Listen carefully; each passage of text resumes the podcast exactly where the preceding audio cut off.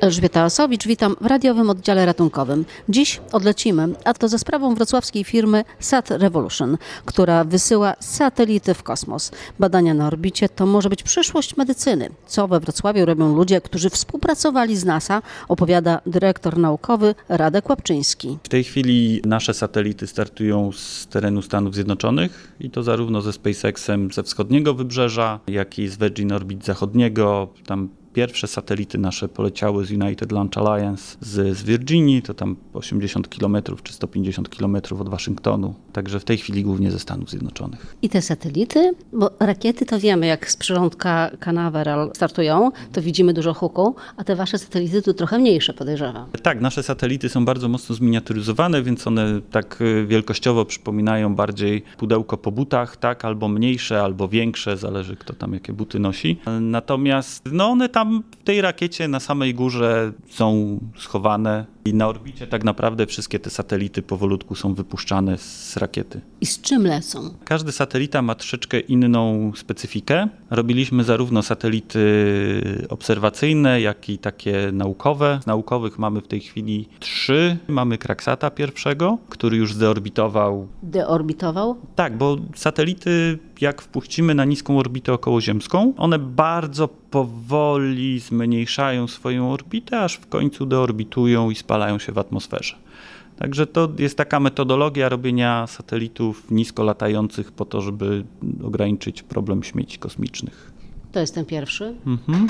To jest ten pierwszy naukowy. Drugi naukowy był Amikalsat, który poleciał dla Uniwersytetu w Grenoble. Ten poleciał z Gujany. I to jest też satelita obserwacyjny. On robi zdjęcia zorzy polarnej, tak z boku. Bo z zorzą polarną mamy taki problem, że albo ją oglądamy z góry, albo ją oglądamy z dołu, a z boku w zasadzie nie. Więc tam wpadli na to, że, że, że, że będą robić taki długookresowy program rozwoju meteorologii słonecznej. Do tego jest potrzebne jakby lepsze mapowanie zorzy polarnej. I trzeci, który został niedawno wysłany, to jest LabSat, czyli taki nasz wrocławski satelita laboratoryjny, tak go nazwijmy. Poleciał z próbkami biologicznymi. Mnie interesuje ta część tych badań e, dotyczących medycyny. Sam satelita, który poleciał, poleciał z eksperymentem dotyczącym hodowli grzybów i takim małym ziarenkiem, które miało kiełkować. Tak? Ten fragment y, medyczny w finalnej wersji nie został wsadzony na satelitę, z tego powodu, że komórki, na których te testy miały być robione, one mają ograniczoną przeżywalność jakby w normalnych warunkach takich pokojowych. Mówi pan teraz o tych komórkach nowotworowych, tak?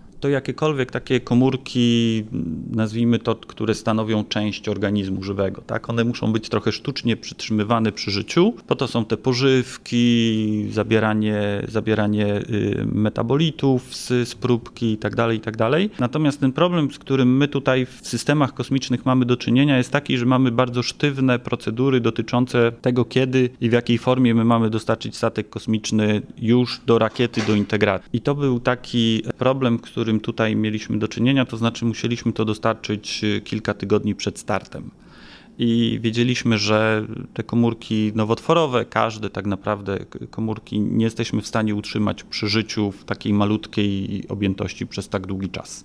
Czyli one nie poleciały. Czyli one nie poleciały, natomiast jakby one zostały przygotowane do wylotu. No i troszeczkę czeka na to, żebyśmy się tutaj bardziej zintegrowali. W tej chwili myślimy z Virgin Orbit, bo oni nam dają możliwość wpięcia naszego satelitę w rakietę nawet tam dwa dni przed startem. Po co wysyłać komórki nowotworowe w kosmos? Jedną z nieznanych rzeczy, którą tak naprawdę w ostatnich latach zaczynamy eksplorować, to jest wpływ grawitacji na w ogóle na, na, na życie. W jaki sposób to, że ta grawitacja istnieje pozwala na przykład różnicować się naszym komórkom macierzystym w środku. Na czym to dokładnie polega? W jakiej formie to wpływa na przykład na jakieś e, gradienty stężeń białek w komórkach? Czy wpływa? W jaki sposób? Tego do końca nie wiemy i myśmy też to troszeczkę badali, robiąc takie maszyny, które tak naprawdę kręcą cały czas próbką, w związku z tym ona nie wie, gdzie jest dół, gdzie jest góra. Ale tu na Ziemi. Tu na Ziemi, ale cały czas ta grawitacja była, tak? W którąś stronę. W związku z tym myśmy bardziej mieszali tą komórką w środku, niż zostawili ją taką w stanie nieważkości. I nikt nie wie dokładnie, na czym to polega, natomiast wiemy na pewno, że tak, embriony się nie rozwijają w zero grawitacji. W tej chwili, według naszej wiedzy, ludzie nie mogą rozmnażać się poza Ziemią. I prawdopodobnie na Marsie nie wiemy. Prawdopodobnie też nie. Wiemy, że zwierzęta się nie rozwijają, kurczaki się nie rozwijają w jajkach i tak dalej, i tak dalej, i tak dalej. Ta grawitacja jest kluczowa do tego, żeby to życie się rozwinęło, urosło. Najwięcej badań mamy na temat tego, w jaki sposób grawitacja wpływa na dorosłych ludzi, którzy polecą, na ich układ mięśniowy, kostny, krwionośny. To Ale po jak... astronautach widać, tak?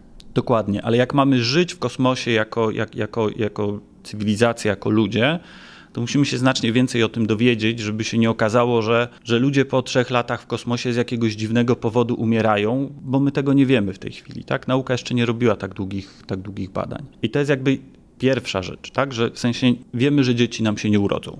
Druga rzecz jest taka, że trochę inaczej przebiegają przeróżne choroby w kosmosie i ludzie, astronauci raportują nieco inne działania leków na przykład. Albo silniejsze, albo słabsze, albo jakieś inne efekty uboczne. W związku z tym, jeżeli mamy tych ludzi wysyłać daleko, musimy ich zabezpieczyć w jakieś medykamenty. Świetnie by byłoby wiedzieć, jak te medykamenty na nich będą działać w tamtych warunkach, a tego też do końca nie wiemy. Też to będzie takie trochę, takie trochę w ślepo, tak? A chcielibyśmy uniknąć ogólnie jako, jako, jako branża, jako cywilizacja takiej sytuacji, jak mieliśmy na początku długich podróży kosmicznych, że wypływali marynarze, po jakimś czasie wypadały im zęby i nikt nie wiedział dlaczego. To, o czym pan mówi, to jest takie czysto teoretyczne, czy to rzeczywiście jakby dzieje się?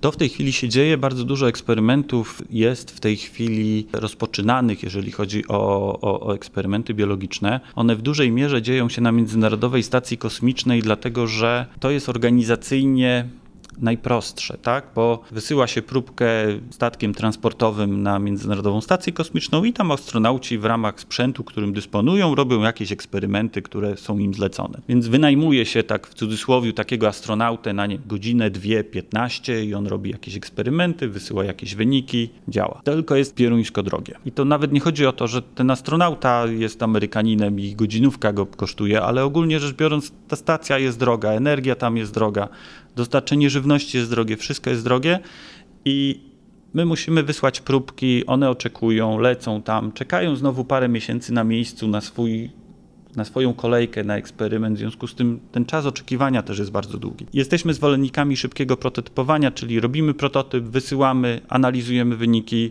robimy kolejny eksperyment, wysyłamy prototyp, robimy wyniki, analizujemy. Jesteśmy w stanie kilka takich prób zrobić w ciągu roku, jakby popchnąć tą naukę do przodu, popchnąć technikę do przodu. Pioruńsko drogie, pan powiedział, że to jest, to kto za to płaci? Ten projekt badań biologicznych w kosmosie, on jest w większości finansowany przez Narodowe Centrum Badań i Rozwoju.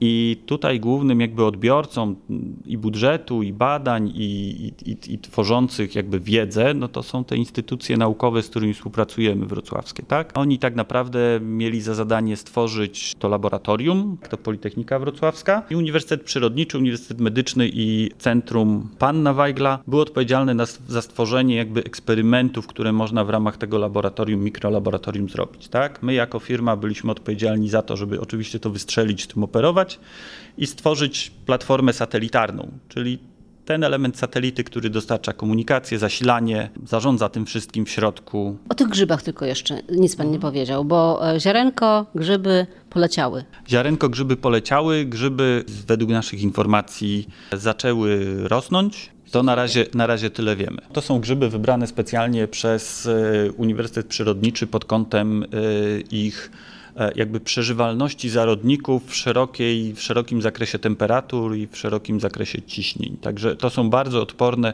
są grzyby, które mają bardzo odporne zarodniki na przeróżne warunki środowiskowe, a grzyby przeżyją. No, grzyby chyba wszystko przeżyją.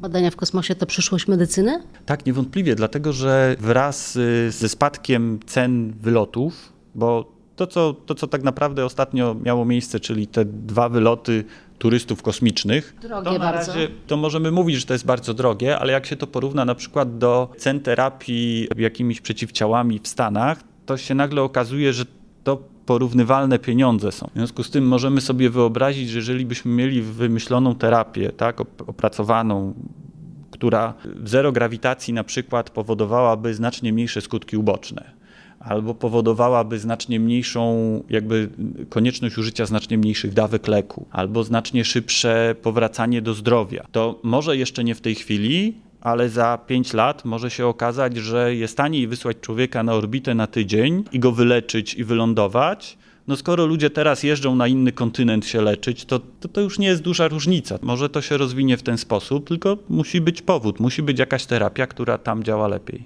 A taką na pewno nam się uda znaleźć. Jak już naukowcy znajdą taką terapię, to na pewno spotkamy się z nimi ponownie. Dziś to już wszystko. Elżbieta Osowicz, do usłyszenia.